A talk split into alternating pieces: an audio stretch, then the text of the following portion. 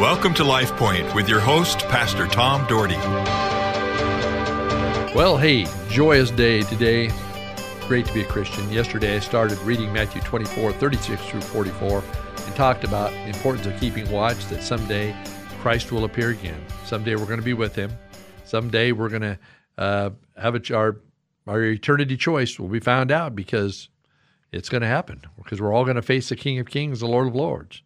And I talked about that yesterday. I talked about being ready, and that we are God's workmanship, and that he would help us through those weaknesses and temptations. And so we're going to continue that message today. Our Heavenly Father, thank you that we can call upon you. Again, thank you for all the listeners, and God, open up doors in our hearts and our minds that we could hear you, see you, respond to you. Thank you in Jesus' name. Amen. Well, we all have strengths and weaknesses. And of course, none of us are perfect. Oh yeah, Pastor, I'm perfect. I've got things down. My life is just the way I want it. Well, you know what? We all have a ways to go to develop what he has for us to be. He wants us to be incredible ambassadors for him. Are you an ambassador for Jesus Christ? Are you out there on the forefront? Are you on the front line saying, man, I want people to know the Lord? Wouldn't it be great if one day we could all walk on the stage and openly and honestly share with the congregation that I'm an ambassador for Jesus Christ, and what joy it is. Or you can stand up at your workplace and say, I am an ambassador for Jesus Christ. Well, if we're going to do that, we got to keep watch over the areas of our life that we're weak, as I talked about yesterday, and ask God to give you strength in that area. See, God will give you strength. God will give you strength in your weaknesses. Now just think for a moment. What are your weaknesses? What are the things you struggle with? Oh, maybe it's you just have a hard time getting up in the morning and you can't make it to church. Maybe you're not faithful to the house of God. Maybe you're not keeping the Sabbath day, or you're not honoring God on the day whether it be a Saturday for the Old Testament or Sunday in the New Testament, but you say, I love God, I don't need the Sabbath. Maybe you're having a hard time struggling with that. Maybe you're having a hard time giving to the Lord, giving your time, giving your energies, giving of your income. Maybe you're saying, I just struggle with that. Maybe you're saying, well, Pastor, I just struggle with doing the right things, making the right choices. You know what? Your prayers do not go void. God hears your prayers. Let him know your weaknesses. Help him, ask him to help you work on those things. And then find an accountability partner. We need people in our lives. We need people in the church or your friends that are Christians say, hey, I just want to be able to share with you. And you know what? We need to be open and honest with people. We don't need to judge people. My daughter, she's such a great gal, and she just is always saying, man, don't judge somebody by this or that. She's always kind of lecturing me on things. Something might come up, and she just says, we all make mistakes. Don't judge them. I said, honey, I'm not judging them. I want to pray for them that God helps them get better, get over it. But we need to be alert. Well, what is being alert? It's being aware of what's going on all around you all the time. Do you live in awareness? Do you know what is happening? Do you know what is happening in your household? Do you know what your kids are doing behind closed doors on the computer? Do you have an idea what they're doing? Do you know? Are you following up? What's happening in your neighborhood? You see some strange things going on. What's going on? Are you alert to what's going on? I think all of us would be alert if we knew there was somebody out prowling around in our neighborhoods. I think we'd all keep watch. A lot of neighborhoods, we keep watch what's going on. I keep watch, and what's going on. I think others keep watch too, because, just like life, the enemy is out prowling around, trying to cause us to fall victim of the world. Believe me, when you're walking in the desert and it's out there in that desert terrain, you are looking at the idea of not stepping on a rattlesnake. I mean, I don't like the idea of being bitten by a rattlesnake. And so when I used to go out hunting, we'd go out through a desert, and I tell you what, I was watching where I was stepping, because nobody wants to be bitten by a rattler. And we did that in Phoenix. We were working at a mission project in Arizona, Cottonwood, working on a Indian reservation Christian school, and they had tarantulas out there.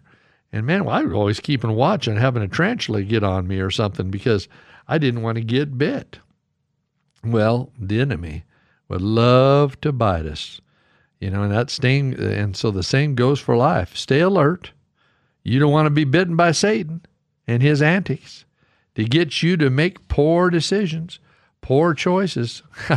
I just always remember those discussions of growing up. Here I'm 62 years old, and I still remember the discussions with my father about making the right decision, making good decisions. And I remember those discussions with my daughter I've had over the many years. If you're having to justify something, then something is probably wrong and needs changed. You hear that? I'm going to read that again. If you are having to justify something, then something is probably wrong and needs changed. Watch so you can be imitators of God. God wants you to imitate him. He has given us the example to live by. Do we live by that example? Ephesians chapter 5, verse 1 and 2 says, "Be imitators of God, therefore, as dearly loved children, and live a life of love, just as Christ loved us and gave himself up for us, as a fragrant offering, the sacrifice to God." The greatest example to follow we have is the Lord Jesus Christ. Live life in a way that you know without a shadow of a doubt that Jesus would have you live. You know that Jesus would be proud of you. You wouldn't have to worry about it. You don't second-guess the decisions you make. Many people need to straighten up because their life is bringing shame to God. They claim they live for Jesus, and they live like the devil. And they are leading other people to sin because they're telling everybody they're Christians, but they're living like the enemy. Have the guts to turn it around. But Pastor, what will my friends think? Who cares? What matters is what God thinks. You're not going to stand before your friend someday and give an account for your life. You're going to stand before Almighty God and give an account for your life. What will he say to you? Can you say today without a doubt that he would say, "Well done"? "Well done, my good and faithful servant"? If not, then he gives us all the opportunity to call upon him and to help us draw near to him. That's what I like about God. He's a forgiving God. He's given us opportunities. Jesus Christ went to the cross with the sins of the world on his back so that we could have life and we could have it more abundantly, and he would forgive our sins. Therefore, keep watch and stay on course. And folks, you will see the power of God in your life. God is anxious to do magnificent things in you and through you if you are willing. People of God, stay alert. Keep watch. Be plenty ready to share when their opportunity arises. You know, back before I was in ministry, you know, I was in coaching, and I worked at a gas station, and I worked in a city recreation program, and I did all sorts of various things, and you know what? I just always would want God to be able to use me wherever I was at, to love people, to help people the best way I could. And I was a young guy. I was in my late teens and early 20s, and you know, I certainly wasn't perfect. You know, if anybody would have an opportunity to walk with God, to be me, because I was around a mom and dad who lived Jesus every single day, showed Jesus by their action, prayed for us all the time, prayed when we were in the house, prayed when we were in the car. I mean, it was, I was so fortunate to have the parents that I had. But I still had to make my own decisions, and they knew that. But mom and dad, bless them, they helped shape who I am in Jesus Christ. It's no wonder that three of us boys are pastors. My other brother, a Christian school teacher, and writes Outdoor Living. For a fact, I have it right in front of me today, Outdoor Life for Christian Living magazine. So proud of my brother Dan, a school teacher for many years. And speaking of that, by the way, if you've never looked at Christian Living magazine, they're in the bookshelves all over the place at different stores, convenience stores. It's a great magazine. A woman named Sandy Jones, that's her magazine. And she is awesome. She's a publisher, and she has such a great faith, and she does great things for the community. I hope you'll look at our ad. We have an ad coming out in, I believe it's in March, for maybe mid-February in that magazine for our Good Friday and Easter service.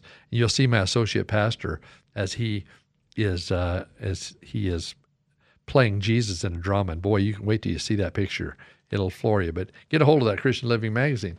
But, you know, to make a difference, and I'm so glad Mom and Dad had an influence on us boys. My brother and I talk about it all the time. My brother Dave, who was a pastor for over 40 years, passed away of liver cancer a number of years ago. But he loved God so much, and he was alive in the Spirit of God. He really helped change the churches that he pastored.